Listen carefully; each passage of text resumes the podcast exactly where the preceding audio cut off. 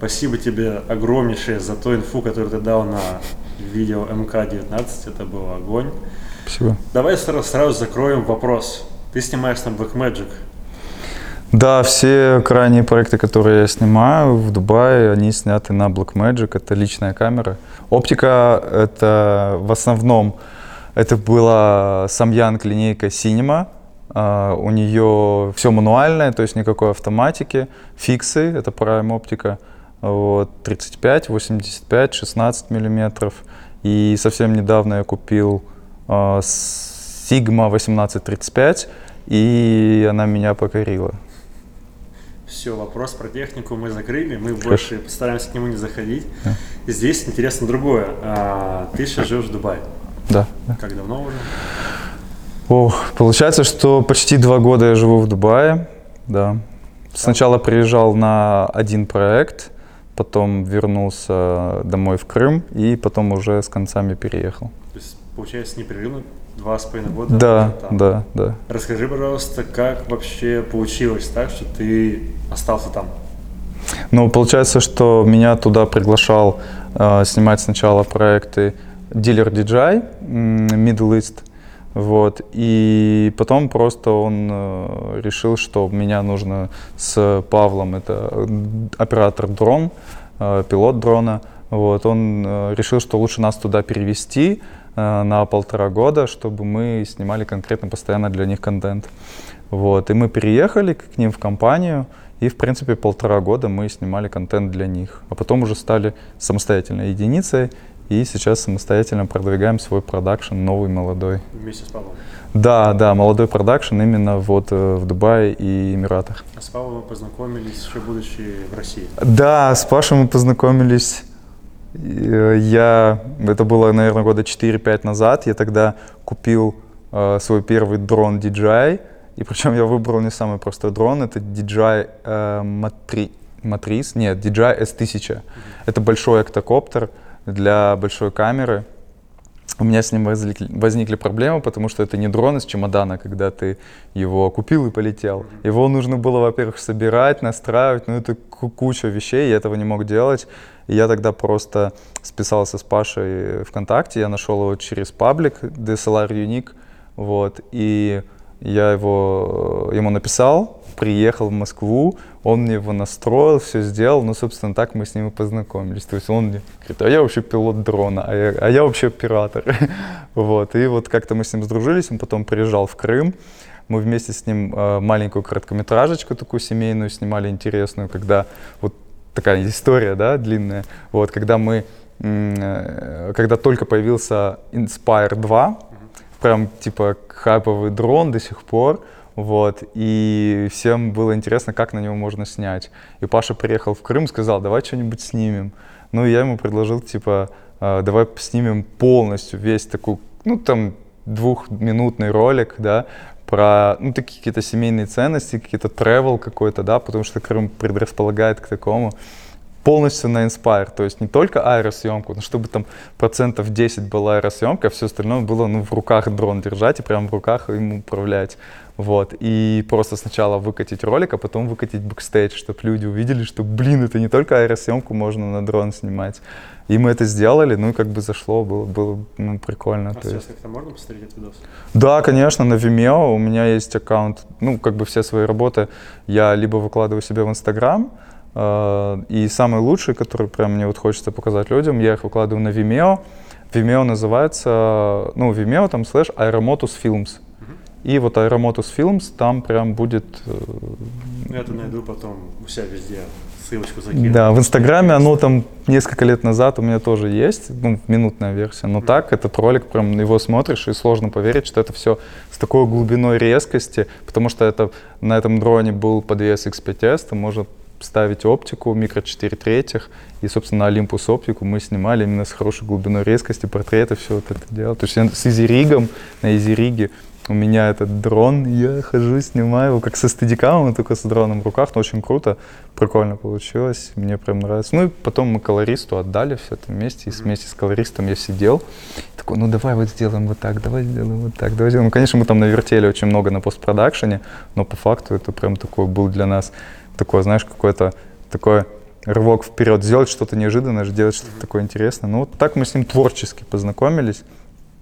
Вот, он тогда уже первый раз себя проявил не как оператор дрона, а уже как продюсер. Вот. И получается, что сейчас он полностью занимается вот в нашем продакшене именно продюсированием, то есть поиском клиента, ведет клиента, ну и э, полностью все необходимое для съемки находит все сопутствующие вещи. Что вообще, как ты принял решение купить именно такой уже дрон, такого уровня? Почему-то не был какой-нибудь там Inspire или типа такого, ну какой-то бюджетный, простой? В то время еще не было Inspire. Mm-hmm. Вот, это был самый большой дрон DJI, который мог потянуть, ну, большую камеру, тот же Blackmagic 4K кирпич.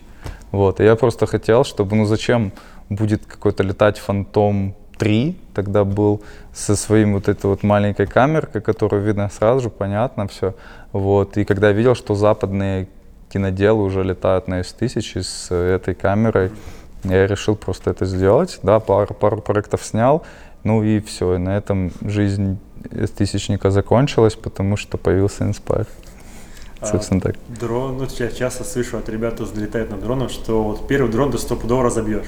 Твой дрон еще жив? Он еще жив, и о, с ним вообще была такая интересная история.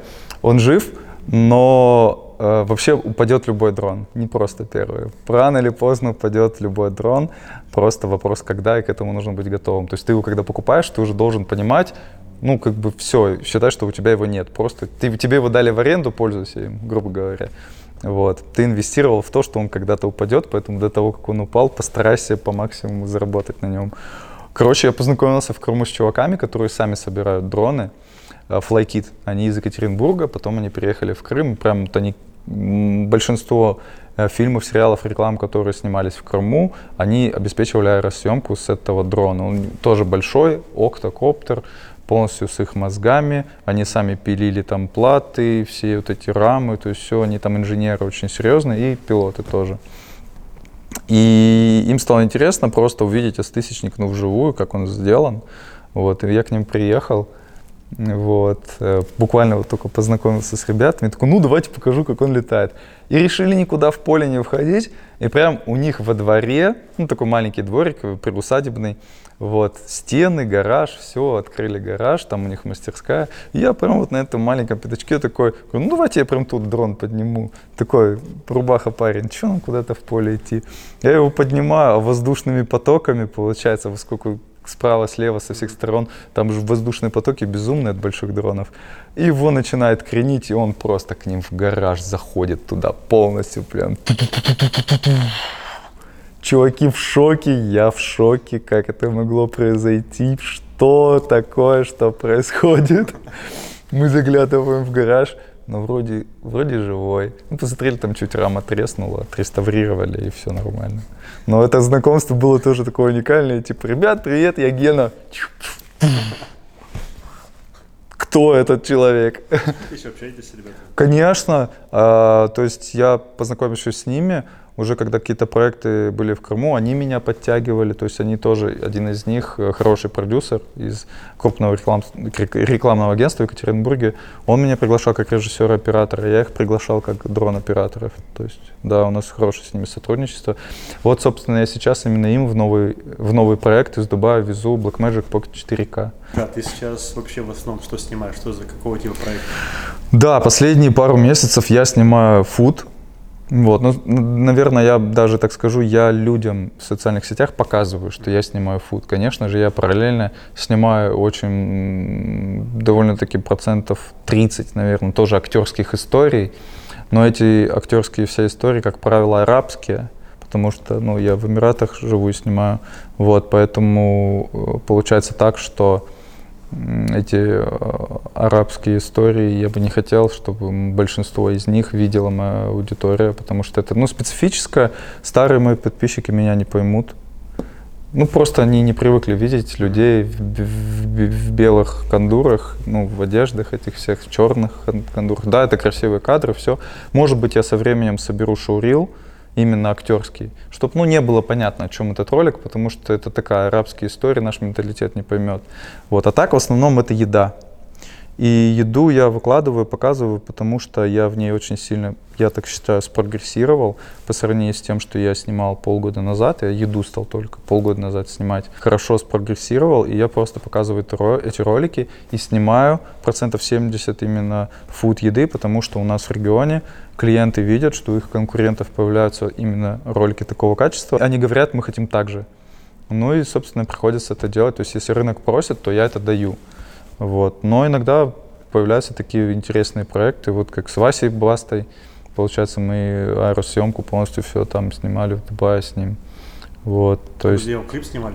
Да, да, да. И он сейчас уже в, в, в, да, есть, да, да, и причем прикольно, мы позавчера с Левиным, спикером форума, сидели в заведении, ну вот такие, вечером уже едим, ну здесь рядышком, вот, и телеки с клипами крутятся, крутятся. Вот, я что-то такую голову поднимаю, такую вижу, и такой, о, типа, а я этот клип снимал. И он такой, блин, круто. Вот, но это не первый раз, я уже такой просто глаза поднимаю, вижу клипы свои. Ну, просто сейчас я в России давно не снимал.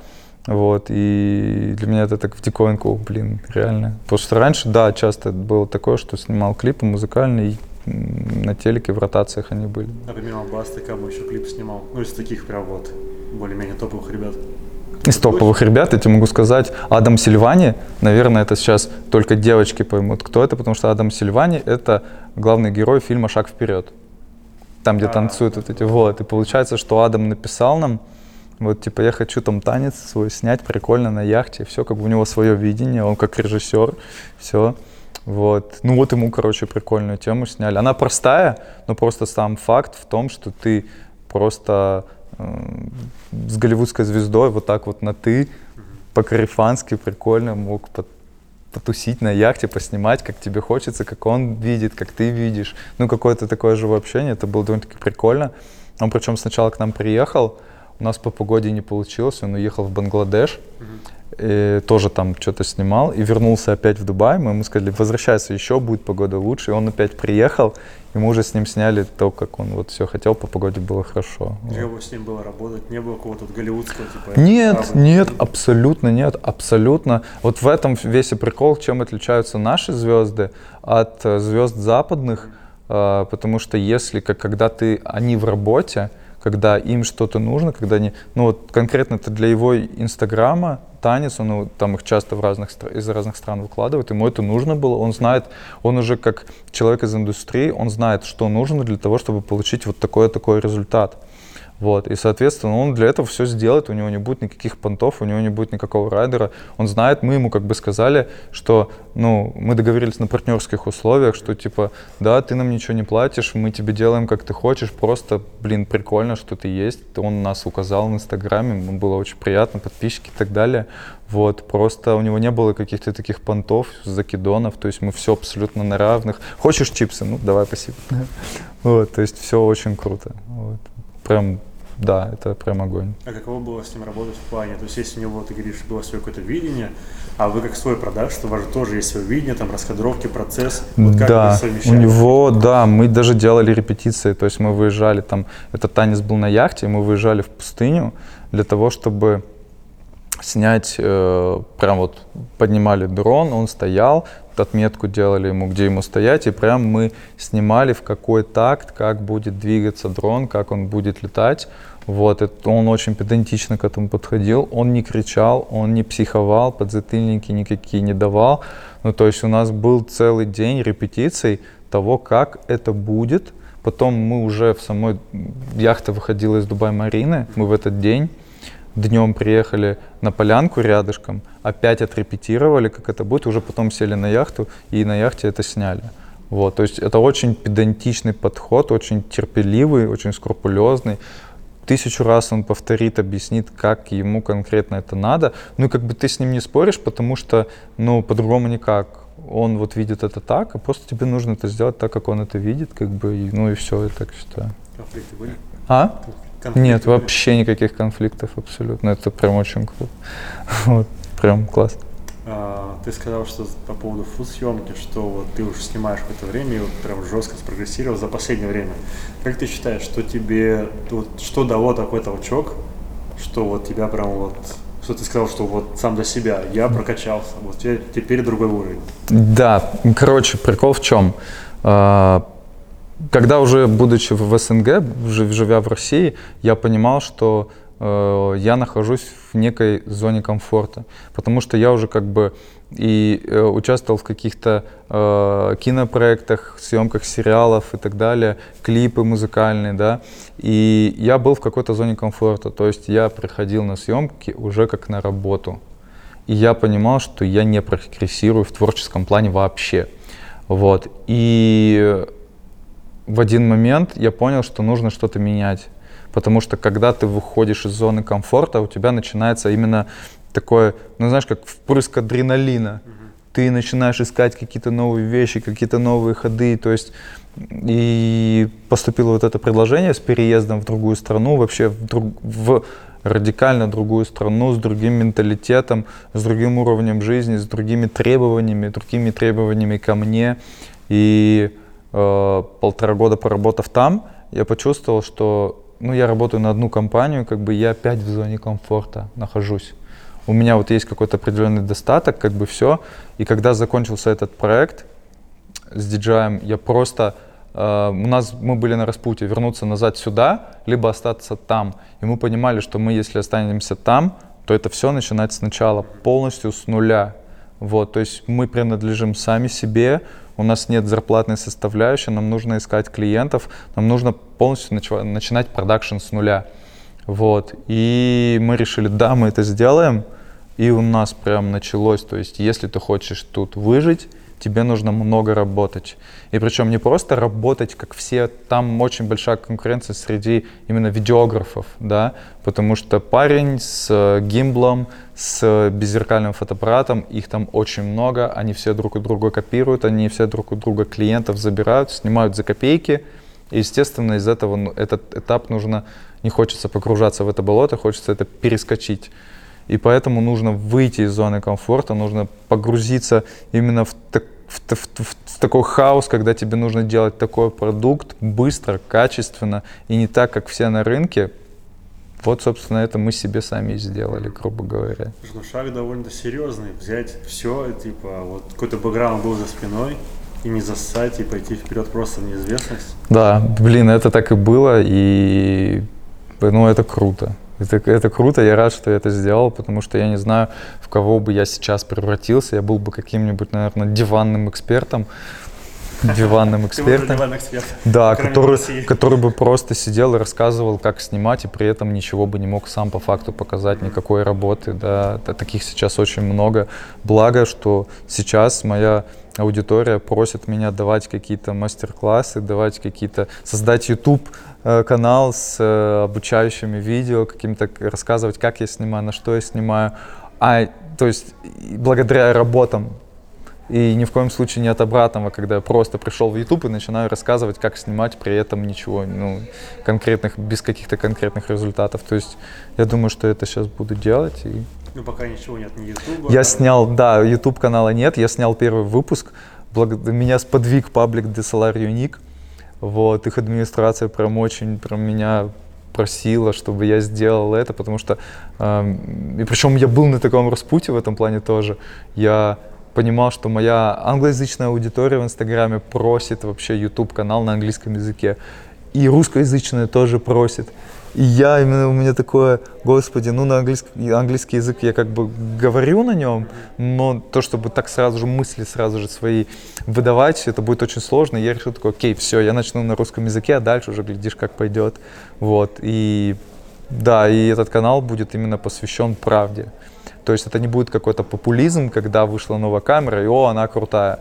Нет, это будет именно то, что пройдет конкретное тестирование, мое тестирование, и какую-то работу я на, этот, на это оборудование буду снимать и буду конкретно знать, что это круто, либо это не круто. Это... И не будет именно такого нравится, не нравится. То есть я люблю аргументированно все, чтобы было, чтобы все было подкреплено какими-то пруфами, какими-то доказательствами, да, не просто с неба взятыми. Вот. Я думаю, это будет интересно людям, а, видеооператорам, видеографам, киноделам, филмейкерам. Вот, и они будут э, смотреть мой канал, твой канал, мы будем коллаборироваться.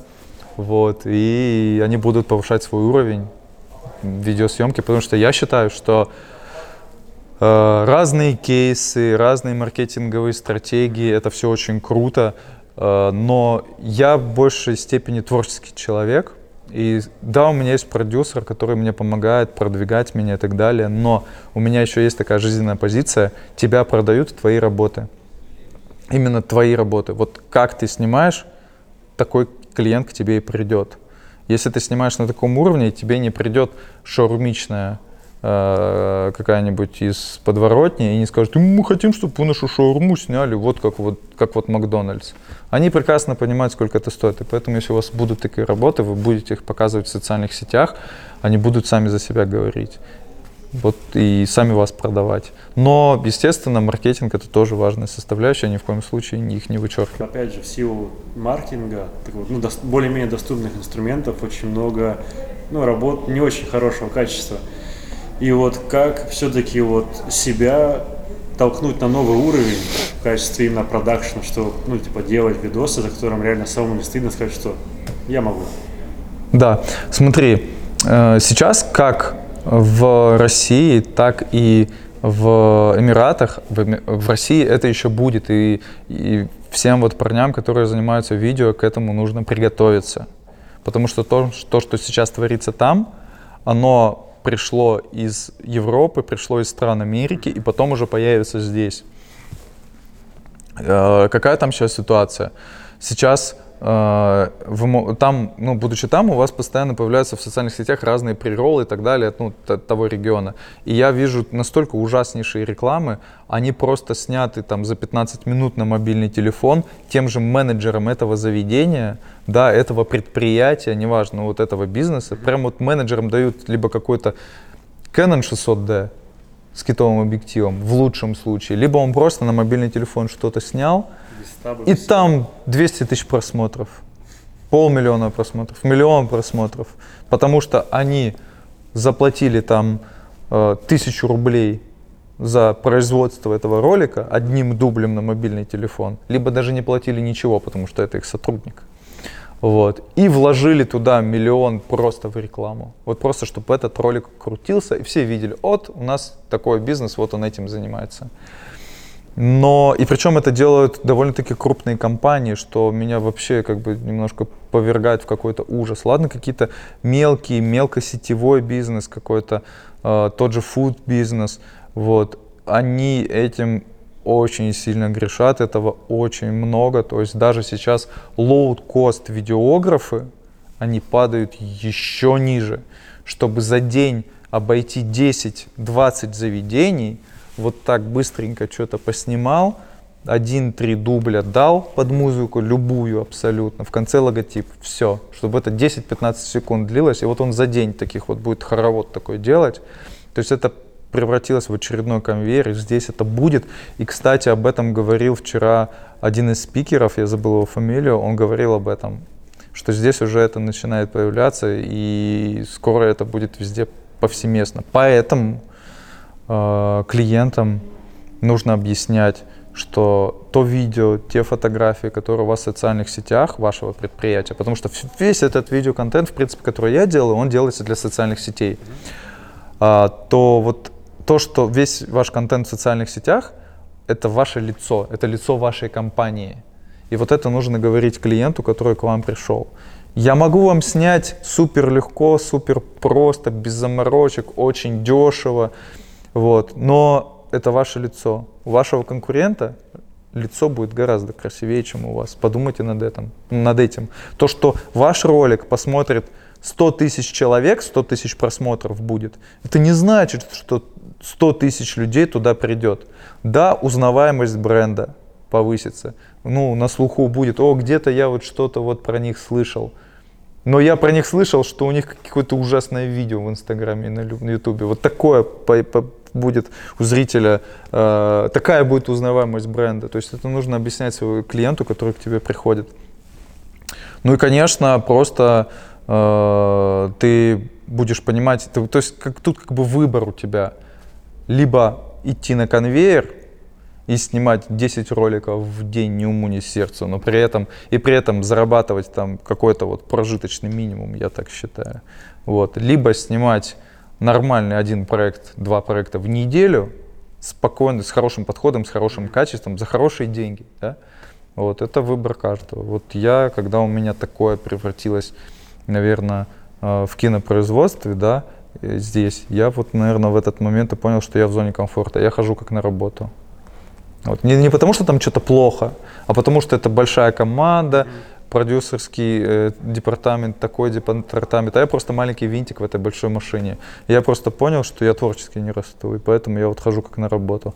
И поэтому я вот тогда решил перезагрузить свою жизнь. Смотри, а, такой хотел бы тебя совет получить. Вот много сейчас ребят, кто гоняет, как ты говорил, как раз из категории людей, кто гоняет с гимбалом, с DSLR-кой, и вот так вот он один и крутится. Вот как вам все-таки выйти из этой, вот этой пучины и подняться вот вверх? Что он должен сделать? Да, ну мне кажется, в первую очередь человек, который снимает один, это скупой человек. Ему, ну, как бы не в обиду, это нормально. Я тоже, наверное, в какой-то степени скупой человек, потому что я перфекционист. Я привык все делать самостоятельно, только сам и никто другой. Потом я пережил этот момент, и всегда у меня были люди, которые мне помогают, потому что э, к себе в помощь нужно притягивать проф, тоже, тоже профессионалов и делегировать на них какие-то вещи. Потому что когда ты приходишь на... Как добиться хорошего качества? Нужна камера, нужна оптика и нужен свет. Можно без актеров, можно, то есть неважно, на какую съемку ты пришел, это три составляющие. То есть без камеры не будет и оптики изображения, а без света не будет хорошего изображения. И, соответственно, ты приходишь на съемку, тебе нужно понять, что ты будешь снимать, а это может продюсер за тебя сделать.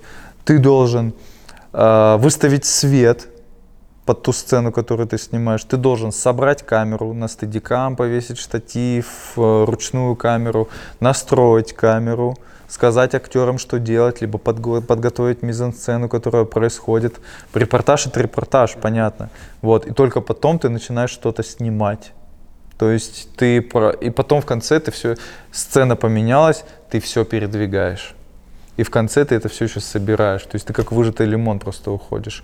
Вот. И все это, и клиент видит, как это все выглядит, что вроде бы ты с какими-то интересными идеями, но ты как человек-оркестр, пытаешься все сделать везде и встрять, и это, это очень плохо. А когда ты снимаешь чистый репортаж, особенно мне не нравится, когда люди пытаются снимать в репортажном стиле какую-то рекламу. То есть пришел на готовенькое, поснимал, что есть, и ушел. То есть как бы как какую-то документалистику, лайфстайл, это в принципе можно, можно выдать. Но это опять-таки превратится, ты превратишься в заложника одного стиля, без какого-либо развития, вот, и вряд ли ты сможешь вырасти по цене, потому что такого уровня видео только столько и будут стоить. Каким, как бы ты это супер прикольно с какими-то завихрениями не снимал, без постановочного света – ты не выйдешь на больший уровень без привлечения каких-то людей, которые будут все делать в кадре, работать с актерами, придумывать сценарии. Ты можешь делать это все сам, я это раньше все сам тоже делал, сейчас это делается коллективно, да. Вот, и у тебя просто, ты будешь растрачивать время на все, и на самое главное, то, что у тебя происходит в кадре, на конечный продукт, ты будешь уже просто как выжатый лимон. Вот, то есть, чтобы вырасти в качестве, нужно анализировать э, качественные работы, качественно снятые, и понимать, из каких со- составляющих они со- сделаны. Вот и все. А ты сейчас за кем-то следишь? Да, я слежу на Vimeo, и это два друга, один немец, другой француз. Это Густав Гюнхард и Камиль Марот. У них нет бэкстейджей, у них нет мастер-классов. Это два режиссера молодых, которые снимают коммерческую рекламу высокого уровня. Они ее снимают по-европейски. Мне очень нравится европейский стиль. Это качественная, кристально красивая картинка. Это какой-то бьюти. Это там Samsung, допустим, да. Вот Galaxy вот выходил, и вот они под него тоже рекламу снимали. Ви- видно, они в дескрипшенах пишут, когда они друг друга нанимают операторами, режиссерами. То есть, ну, прикольно. Они всегда пишут, на что снято, какой оптикой Вот. У одного из них было видео, оно очень нашумело в свое время, называется Frames of Life. Вот. Это travel его видео, он просто на 1DS, по-моему, либо на Mark э, чисто поснимал, но он очень хороший колорист. И у него то, что снято на Lexus 65 и на Mark, ты как бы не особо сможешь отличить, потому что он очень качественно уме, умеет снимать. И даже лайфстайл, travel и так далее. То есть все будет настолько качественно цветокоррекция будет, то ничего не отличить. Я просто смотрю, как снято, в каком стиле, какие цвета, какая подача, как вообще все это у него сделано. То да. есть в основном все равно ты качаешь, как, обращаешь внимание на, реж, на режиссуру. Да, потому что, да, конечно, в каждом просто прийти поснимать какие-то картинки, даже если это будут красивые картинки, это, ну, это как бы бессмысленно, и это утопия. И раньше мне говорили постоянно, выпускники в ГИКа, вот, они мне говорили, типа, чувак, у тебя красивые картинки, но в них нет никакого смысла. То есть у тебя короткий рекламный ролик, там, 20-секундный, 40-секундный, но окей, какие-то картинки ты там красивые снимаешь, но в них нет ничего, в них нет ничего. Даже тот лайфстайл, тот travel, который я снимал, тоже это было как-то все красивенько на старый Blackmagic, но смысла в них не было, просто набор красивых картинок. То сейчас, как бы, ну, спустя время я просто как бы рос э, ментально, да, и я понимал, что мне нужно придавать каждой работе, которую я снимаю, какой-то смысл, чтобы была последовательность кадров, чтобы было начало, середина, конец, да. И любой ролик, репортажный ролик в том числе, он должен нести какой-то смысл, должна какая-нибудь, какая-то быть последовательность. Вот. То есть, если у тебя э, ты показываешь человека, который стоит возле кофейного аппарата, то тебе нужно желательно либо до, либо после, где-то близко показать крупный план, что он делает с этим кофейным аппаратом, а не в коем случае после-после, не в случае до-до-до. То есть где-то вот рядышком это показывать. Вот. Ну, как бы это мое мнение, то есть, чтобы была какая-то последовательность, да. А, ты, то есть, все получается, какое-то время ты работал сам один и делал все, и монтаж, и съемка, и все-все-все. Верно. Да, это было так, но у меня довольно-таки быстро э, этот процесс э, я вышел из, ну то есть я перестал так делать, потому что вообще как я начал снимать мне друг предложил... Я очень сильно критиковал российское кино, сериалы и так далее. Мне очень не нравилось качество, мне очень не нравилась вот эта подача, смыслы, которые там заложены. И мне друзья все время говорили, типа, вот ты так классно все критикуешь, ты такой вот умный, а сам ничего не снимаешь. Типа, критиковать, конечно, хорошо, когда сам ничего в этой сфере не делал.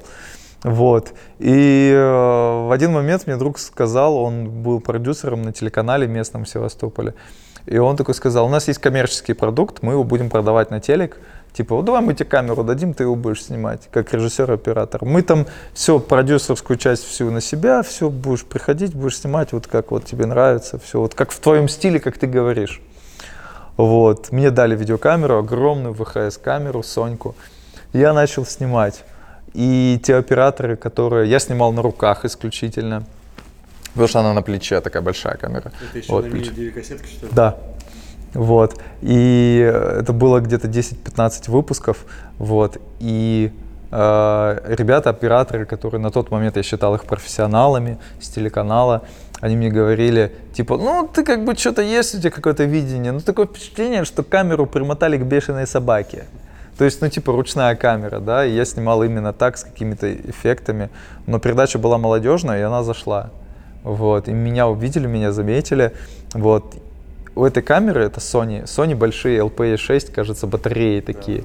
И была одна батарея к этой камере. И мне еще нужно было очень быстро снимать, потому что она очень быстро садилась. И тогда я познакомился с Денисом Мищенко, который, собственно, организатор этого форума сейчас. Это было, представьте себе, 8 лет назад.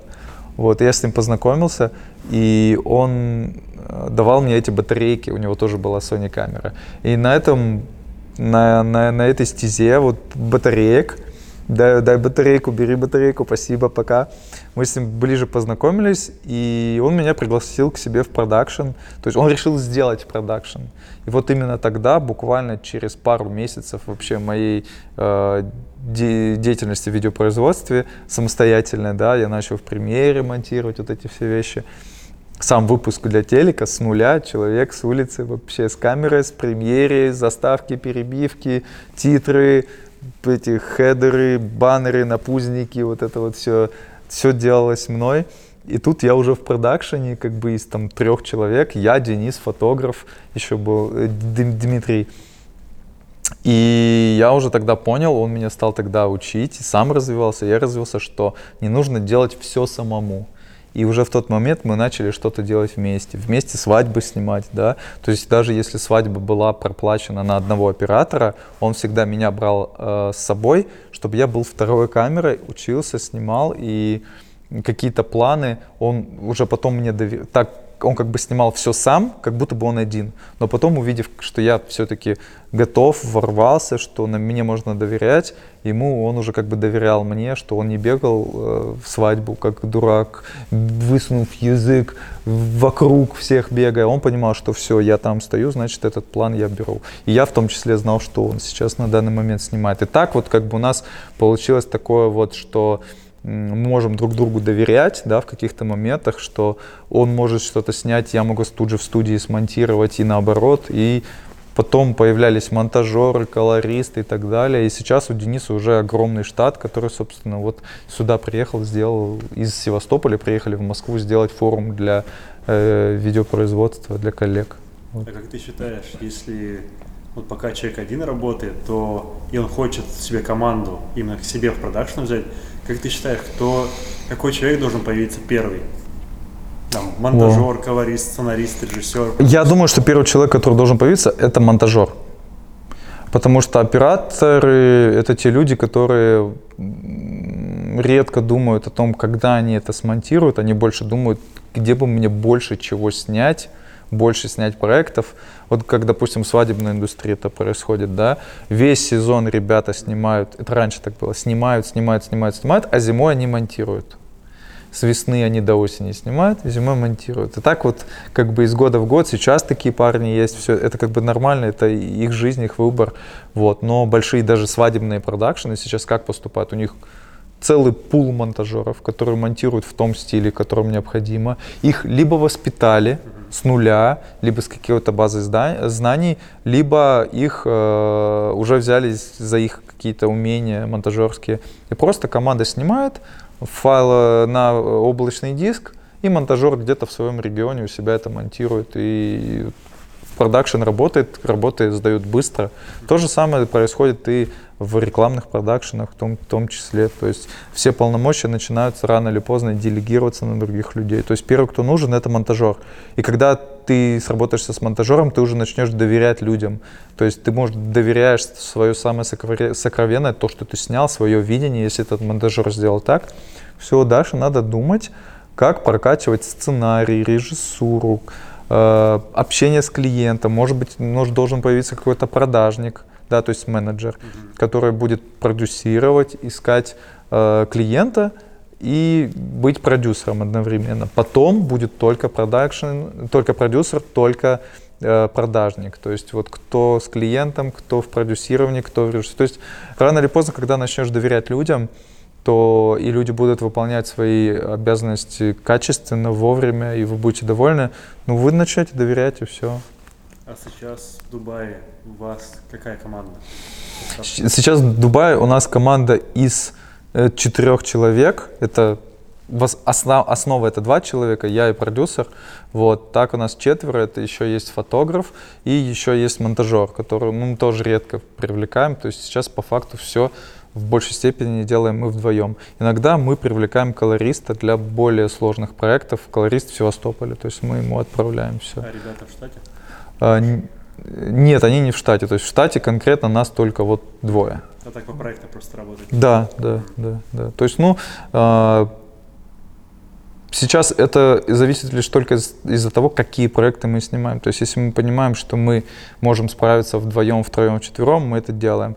Если нам нужно что-то извне, что-то большее, есть rental houses с, персоналом, и мы как бы их привлекаем. Если нам нужны будут менеджеры и э, ведение клиентов конкретно, мы наймем этих людей. Сейчас пока мы вот справляемся, очень сложно, очень м, нет э, финансов содержать этих людей, но как только они появятся, как только мы этот пул денежный соберем, естественно, это будет. То есть это все впереди. То, что было уже здесь, собственно, это произойдет там. То есть мы к этому идем. А, чуть-чуть у вас в сторонку. У тебя образование У меня первое высшее образование это техническая компьютерная система и сети, и второе это менеджмент управления.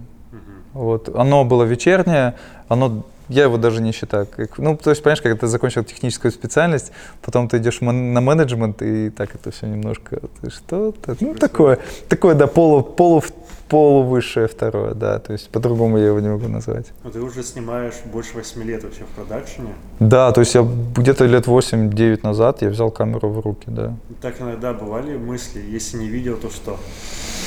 Слушай, чем я только не занимался до видео. То есть до видео я занимался компьютерными сетями, потом я занимался строительством газопровода, то есть у меня была бригада, которая все это строила, я ими руководил. Потом я занимался проектированием телекоммуникационных систем, проектированием водопроводов, газопроводов, вот этих всех вещей, причем для крупных э, поселков, крупных регионов, именно э, городских, да, и я всегда даже в проектировании каких-то э, водопровода, газа подходил творчески. Вот. И потом я в тот момент решил, что, блин, что бы мне не заняться вообще творческой профессией, творческими, твор- творческой деятельностью. Вот так вот и ворвался. Слишком сильно критиковал. Это критиковался. Да, да, да.